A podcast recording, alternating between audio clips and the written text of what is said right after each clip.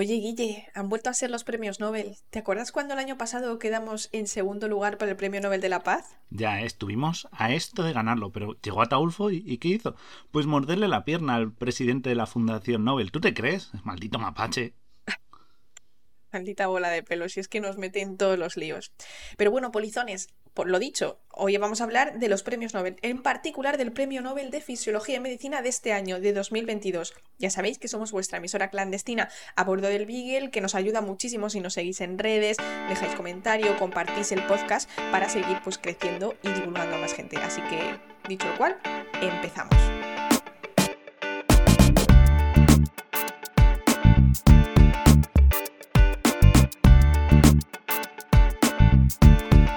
Pues como bien ha dicho Laura, hoy vamos a hablar de los premios Nobel, en concreto el Premio Nobel de Fisiología y Medicina, que se ha entregado este año, en 2022, y ha caído en las manos de Svante Paavo, espero haberlo pronunciado bien, por sus descubrimientos sobre los genomas de los homínidos extintos y la evolución humana, lo que se considera comúnmente como paleogenómica.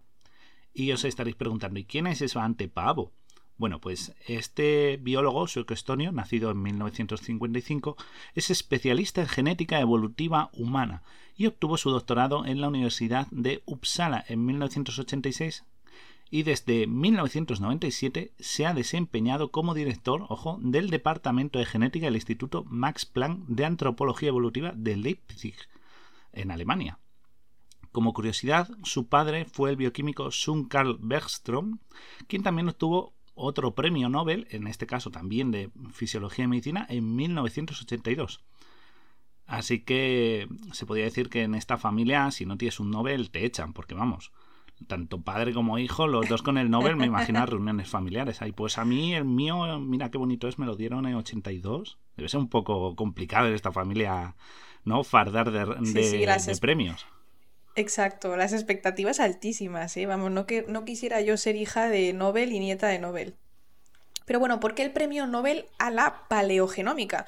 Es que, bueno, yo creo que está claro, la humanidad siempre hemos estado totalmente intrigados por nuestros orígenes, ¿no? De dónde venimos y cómo nos relacionábamos con los que estaban a la vez que nosotros, ¿no? Con el resto de homínidos.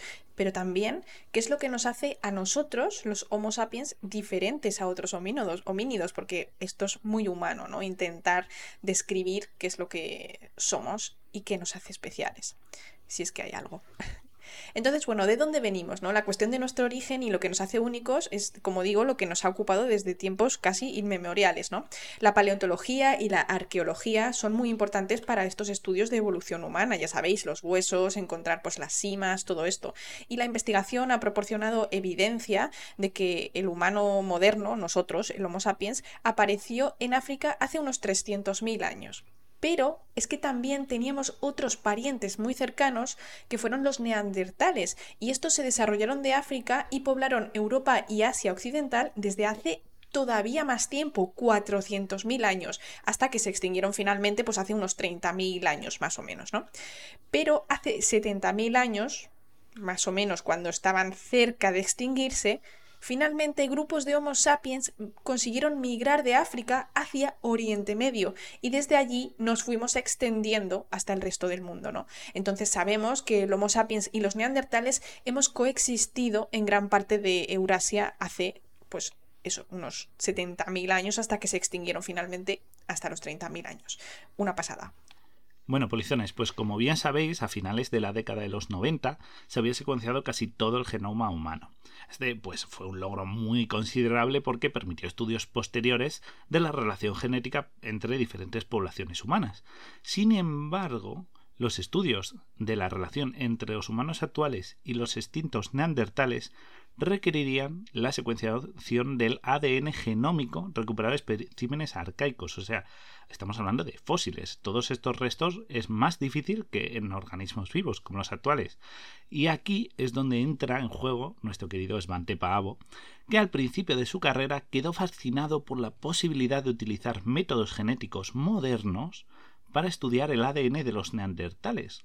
Sin embargo, pronto se dio cuenta que los desafíos técnicos extremos eran muy complejos porque con el tiempo el ADN, como bien sabéis, se modifica químicamente y además se degrada en fragmentos cortos, es decir, se convierte en un puzzle muy complejo para volverlo a reconstruir sobre todo después de miles de años, porque claro, solo quedan apenas unos rastros de ADN, no queda todo completo.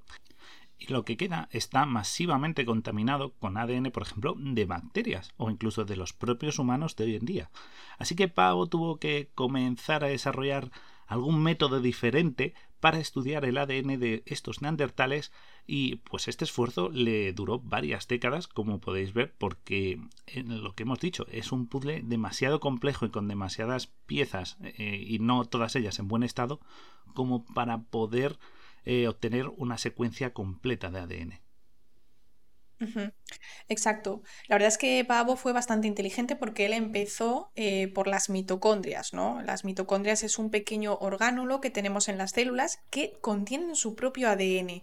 Y esto lo que hace es facilitar que haya muchas copias de la misma secuencia de ADN y además es cortita porque no tiene tantos genes como tiene, por ejemplo, pues, los cromosomas, ¿no? Entonces, el genoma mitocondrial es pequeño y eso hace que sea fácil, ¿no? Las miles de copias, pues aumenta las probabilidades de éxito de hacer una secuenciación, pues completa, ¿no? Entonces él fue refinando sus métodos, que es por lo que le han dado finalmente el Nobel, ¿no? Por estos métodos literalmente de laboratorio, pues que él era muy limpio, trabajaba muy bien, era muy exquisito en la manera de tratar las muestras para evitar la contaminación, ¿no? Y finalmente sí que logró secuenciar una primera región de este ADN mitocondrial de un hueso, fijaros, de 40.000 años de antigüedad. Esto fue un boom, fue increíble y por primera vez los humanos tuvimos acceso a una secuencia genética, genómica de un pariente que estaba extinto desde hace 30.000 años.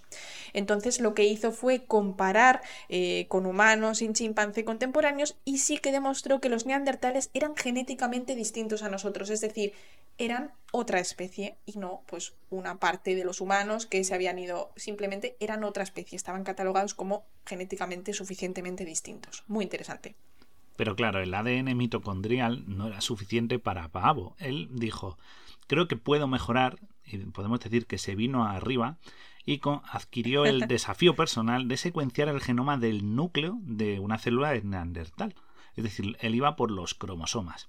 Así que Pavo y su equipo mejoraron constantemente los métodos para aislar y analizar el ADN de restos óseos arcaicos. Y su equipo de investigación hay que decir que aprovechó muy bien los avances tecnológicos que hicieron que la secuenciación de ADN fuera muy eficiente. Sus esfuerzos fueron exitosos y Pavo logró lo aparentemente, fijaos, imposible. Consideraban que esto era pues una locura, una, una aventura a ninguna parte, porque pudo publicar la primera secuencia del genoma neandertal, ojo, en 2010. Y, y, además, con los análisis comparativos que tenía, pudo demostrar que el ancestro común más reciente de los neandertales y el Homo sapiens, es decir, nosotros, vivió hace unos 800.000 años. Cuidado con eso, ¿eh? Ahí es nada. Es decir, hace 800.000 años éramos una especie distinta que nos fuimos separando. Por un lado, los que en el futuro seríamos los Homo sapiens y por otro lado, los que en el futuro serían los neandertales. Pero es que esto no fue todo lo que descubrió respecto a los neandertales. Él se puso a comparar secuencias de neandertal con secuencias de humanos modernos y descubrió que nosotros tenemos, los europeos específicamente, ¿vale? Tenemos entre un 1 y un 2% de ADN neandertal. No hablamos de ADN común con los neandertales, que ese pues seguramente sea un porcentaje altísimo, igual que tenemos pues un 90 y pico por ciento de ADN en común con un chimpancé, también lo tenemos con los neandertales. Pero él descubrió que la población europea, euroasiática en general, eh, tenemos un 1 o 2% de genes literalmente neandertales, es decir, estuvimos en contacto con ellos desde 70.000 a 30.000 años hace 70.000 hasta hace 30.000 años y hubo cruces, hubo reproducción y fuimos capaces de absorber, entre comillas, ADN de los neandertales que estaban en, en, Europa en ese momento. Esta explicación, esto es un poco raro para mucha gente, ¿no? Porque tenemos la idea de que los neandertales no se sabe si son una subespecie, si son una especie distinta. Bueno, os vamos a explicar. A día de hoy se considera que los neandertales y los Homo sapiens éramos dos especies distintas, ¿vale? Pero hay un proceso nuevo, que hay, un término nuevo que ha estado saliendo hace unos pocos años, que es el término de superespecie. Superespecie es un conjunto de especies que están relacionadas evolutivamente, es decir, que son muy cercanas que sí que son especies distintas, porque tú las ves y claramente dirías que son especies distintas, pero que no están tan lejos de sí entre ellas como para evitar una reproducción. En este caso se pudieron dar reproducciones y además los hijos eran fértiles, porque a día de hoy estos genes neandertales, fruto de estas reproducciones Homo sapiens Homo neandertal, nos han llegado pues, a los europeos. ¿no? Se cree que esto no, esto no está, en, por ejemplo, en las esto no está en las poblaciones africanas porque los neandertales solo estaban en Europa, ¿no? Este no es el único ejemplo, se cree que cada vez más especies son en realidad subespecies, es decir, son especies diferentes, pero si se da el caso por casualidad, ¿no? Que se vuelven a juntar, podrían reproducirse, aunque no es lo más común. Un ejemplo es el oso que tenemos aquí en, la península ibérica, el oso pardo, tiene en su genoma genes del el oso de las cavernas, porque en su momento pues estaban separados por casualidades de la vida, ¿no? De pues, las migraciones, lo que sea, se vuelven a juntar y algunos de los genes se van pues absorbiendo de generación en generación y cada vez se están descubriendo más especies que forman parte de superespecies, porque ya sabéis que la evolución no es un día eres Homo sapiens y al día siguiente eres mm, lo siguiente, ¿no? Homo aliens o Homo cerebrensis, lo que queráis llamarlo, sino que va muy poco a poco y no te vas dando tiempo. Por lo tanto, tiene que haber una escala de grises en las que dos especies distintas pues pueden reproducirse. Entonces, esa definición de especie tiene que poder reproducirse entre sí y si no puede son distintas especies, eso ya está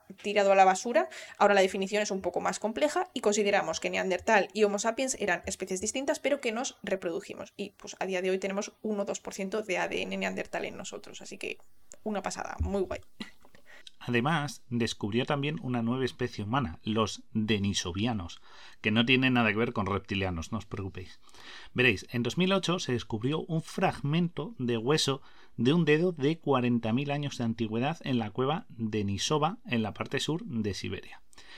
Este excepcional hueso contenía ADN excepcionalmente bien conservado que el equipo de Paavo pues, no dudó en secuenciar. Los resultados causaron sensación, porque la secuencia de ADN era única en comparación con todas las secuencias conocidas de los neandertales y de los humanos actuales. Así que Pavo se podía decir que había descubierto un homínido previamente desconocido al que le dio el nombre de Homo denisova, por el lugar donde fue descubierto.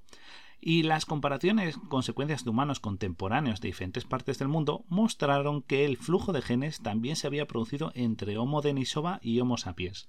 Vamos, que habían, se habían juntado en algún momento. Esta relación se observó por primera vez en poblaciones de Melanesia y otras partes del sudeste asiático, donde los individuos portan hasta un 6% de ADN de Denisova, fijaos.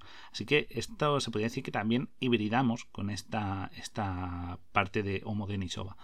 Además, estos entrarían dentro de la misma superespecie, como hemos dicho, así que confirmarían el hecho de mm, que se pudieron reproducir con, con, nosotros, bueno, con nuestros antepasados Homo sapiens. Pero también pensad una cosa, esta reproducción no se dio en todas partes. ¿Por qué? Para que haya, porque para que haya una reproducción es necesario que las poblaciones se encuentren coincidentes en el mismo espacio. Y hay veces que por cuestiones geográficas estas poblaciones no llegan a juntarse y por eso puede haber o no eh, parte de material genético de Homo denisova en unos individuos o en unos descendientes de, de, de esa rama del Homo sapiens que se pudiera cruzar y otros que no lo tengan porque nunca su digamos su población de Homo sapiens pasada prehistórica de la que venimos eh, no, no se topó con ningún grupo de estos Homo denisova. Efectivamente. Y es que así para resumir, los descubrimientos de Pavo han generado, en mi opinión, una, una, comprensión de nuestra historia evolutiva mucho más en detalle de lo que teníamos hasta, pues hasta antes de que llegase ¿no? su grupo de investigación. Sabemos que en el momento en que Homo sapiens emigró fuera de África, al menos dos poblaciones de homínidos que ahora están extintas ya habitaban Eurasia, ¿no? Los neandertales vivían en el oeste de Eurasia, mientras que los denisovianos pues, poblaban las partes orientales de este continente. Durante nuestra expansión fuera de África y su migración al este, pues no solo se encontraron y se cruzaron con los neandertales, sino también, como ha contado Guille, con los denisovianos. Y pues a partir de su investigación, Svante, Svante Pavo estableció una disciplina científica completamente nueva, como hemos dicho, la paleogenómica. Tras estos descubrimientos iniciales, su grupo pues, completó los análisis de secuencias genómicas de un montón de homínidos extintos que hasta entonces no conocíamos. ¿no? Han establecido un recurso único que nosotros, la comunidad científica a día de hoy, pues estamos utilizando ampliamente. ¿no? Por ejemplo, un ejemplo es que un, un aprendiz de Svante Pavo ahora acaba de desarrollar hace un par de meses, un par de años, una técnica para recuperar el ADN ya no solo de huesos, sino de cuevas, pero de la parte del suelo, es decir, cogiendo simplemente muestras de material orgánico, ya sabéis, pues eh, que si cae una hojita, que si cae no sé qué, y eso te dice una mezcla de la, pues, el grupo de tanto de antiguos homínidos como pues por ejemplo de dientes de sable o de oso de las cavernas que vivían ahí y nos da una información increíble, es decir, Svante Pavo realmente ha contribuido a mejorar el campo de la, bueno, del, de la paleogenómica porque lo ha creado él, pero nos está dando una información increíble no solo de homínidos, sino de otro tipo de especies que se han extinguido y a día de hoy pues no podíamos estudiar de otra manera. Si os preguntáis qué ha pasado en África, ¿no? Si en África se han llegado a mezclar con otras especies, es muy complicado porque el clima tropical que había entonces no mantiene también el ADN. También, pues obviamente jugamos contra el tiempo y contra el clima y, la, y, lo que ocurre pues, en el ambiente en el que están estos fósiles. Están estudiándolo y se cree que puede que sí haya habido algún cruce en África, no tan fuerte quizá como ha ocurrido en Eurasia, pero pues están trabajando en ello, porque bueno, es eso, los climas tropicales no son tan buenos para mantener el ADN arcaico en las mejores condiciones. Y por último hay que mencionar que gracias a los descubrimientos de Svante Pavo, pues eh, que ya le hemos gastado el nombre a lo largo de todo este podcast, ahora comprendemos mejor que las secuencias de genes eh, arcaicos de nuestros parientes extintos influyen en la fisiología de los humanos actuales. Un ejemplo de ello, para que veáis, es la versión del eh, Denisovan del gen EPAS1, que confiere una ventaja para supervivencia a gran altura y es común entre los tibetanos actuales, o sea que hay genes que todavía pues hemos heredado y que nos vienen bien a los a los modernos Homo sapiens. Otro ejemplo es, por ejemplo, para que veáis, son los genes neandertales que afectan a nuestra respuesta inmunológica a diferentes tipos de infecciones. Así que todos estos descubrimientos, la verdad es que son muy interesantes porque eh, no muchas cosas que creemos que pueden ser adaptaciones más modernas, en verdad vienen heredadas del pasado, ¿no? Exacto.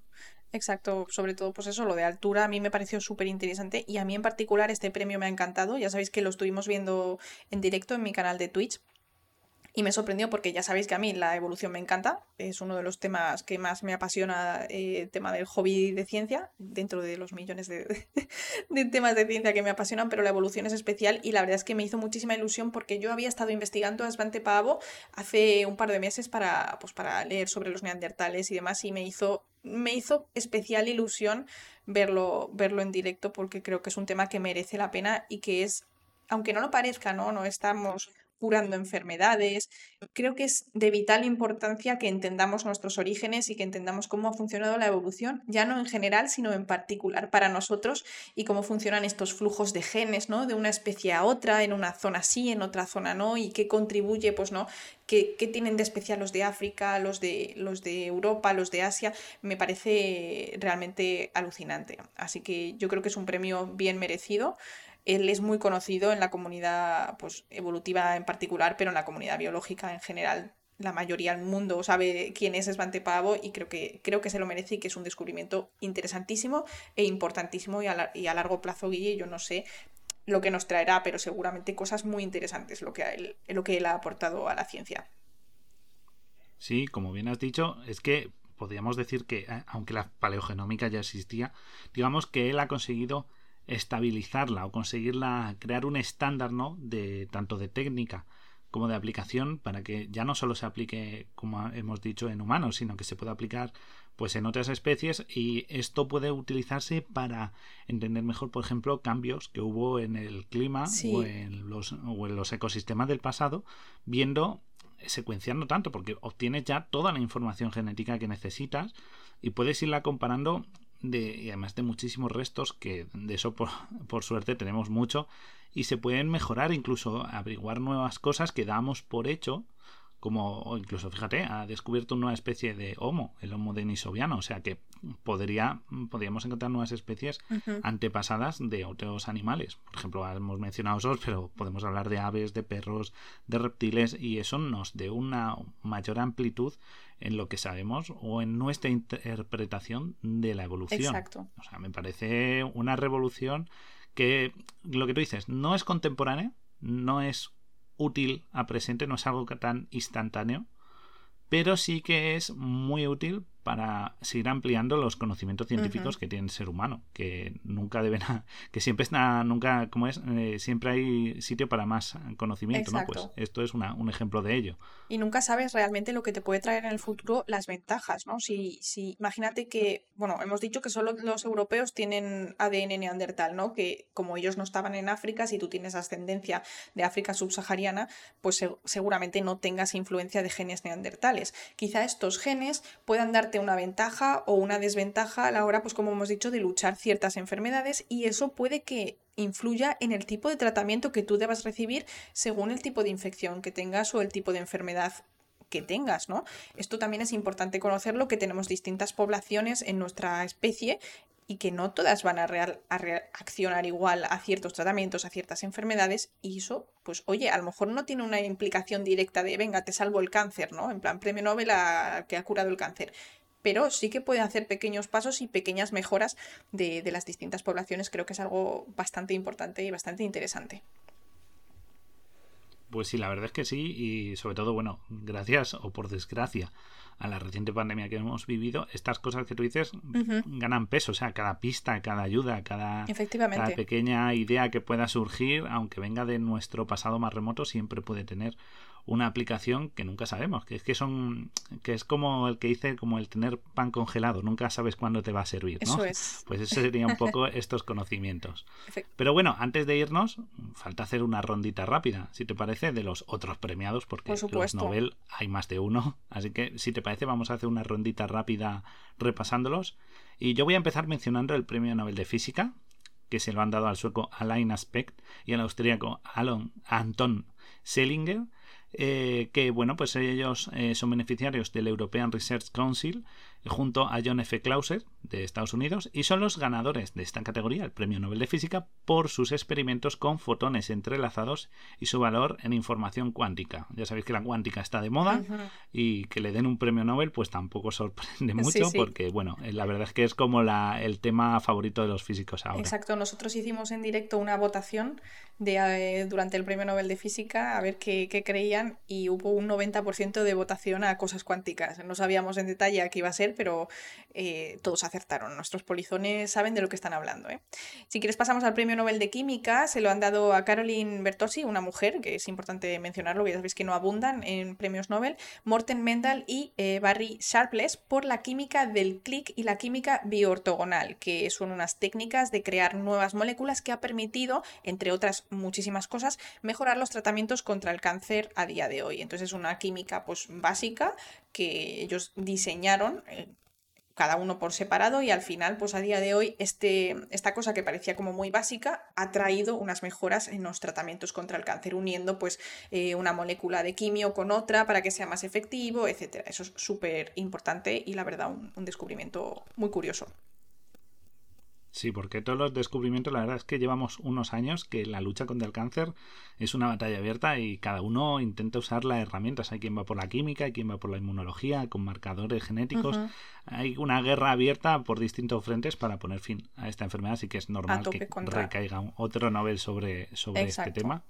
Y bueno, vamos a pasar a los no científicos, pero aquí en el camarote somos muy abiertos de mente, así que también vamos a mencionar a aquellos que no tienen nada de ciencia y vamos a empezar con el Premio Nobel de Literatura, que se ha llevado la escritora francesa Annie Ernaux, y obtiene este premio, bueno, pues por, por, el valor y la precisión clínica con la que descubre las raíces, distancias y las restricciones de la memoria. ella hace unas obras de literatura muy reflexivas y la verdad es que este año han querido hacer un premio Nobel un poquito menos polémico que los últimos quizás y, y han querido ir a algo más seguro, así que igualmente bien merecido.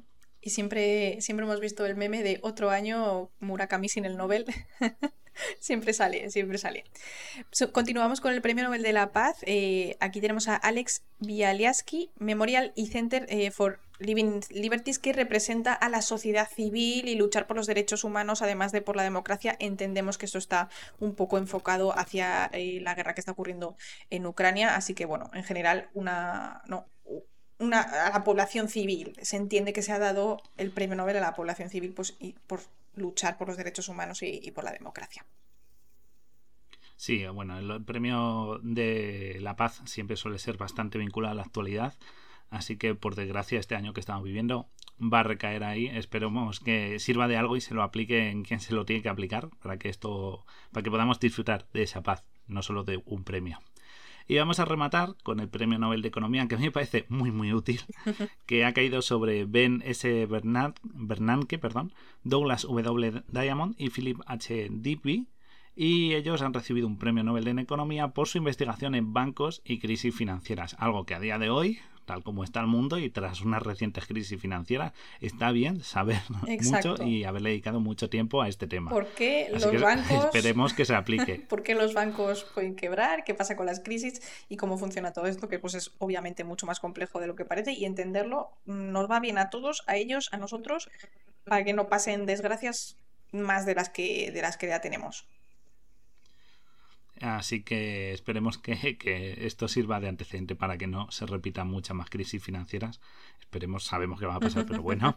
Y este ha sido el resumen completo, ¿no, Laura? De, No Aprendemos, ¿no? Del el resumen completo, digo, de los premios Nobel de este año, de 2022. Recordad que también hicimos uno eh, del año pasado, el 2021, y habrá otro en el futuro año a año, seguiremos aquí. ¿Dónde? Pues aquí en el camarote de Darwin, en vuestra emisora clandestina a bordo del Beagle. Exacto. ¿Y quiénes hemos sido, Laura? Pues hemos sido, hemos sido el camarote de Darwin, o sea, ya lo acabas de decir. Ya sabéis, tenéis que seguirnos en redes Guille y Laura el aparato, porque aquí estamos a pie del cañón, ¿eh? con la noticia, pues estamos en directo cuando hay los Nobel, estamos haciendo el podcast para los que no podéis estar en directo y os gusta más el formato audio. Nos ayudáis un montón pues con vuestros ánimos, pues vuestros comentarios por, por redes sociales, los likes eh, comparte esto, se lo enseñas a tu amigo, nos viene súper bien. Y nada, un saludito de parte de Ataulfo, que nos hizo perder el año pasado el Premio Nobel de la Paz, así que bueno, a ver si nos vuelven a nominar para el año que viene, ¿no? Y le tenemos un poquito más controlado y entrenadito o con, el premio al mejor podcast ya nos valdría. Así que nos vemos, polizones. Nos vemos aquí en la próxima semana o en los próximos directos. Eh, y nos vemos, recordad, camarote de Darwin, vuestra clandestina a bordo del vídeo. Adiós. Hasta la próxima. Chao, chao.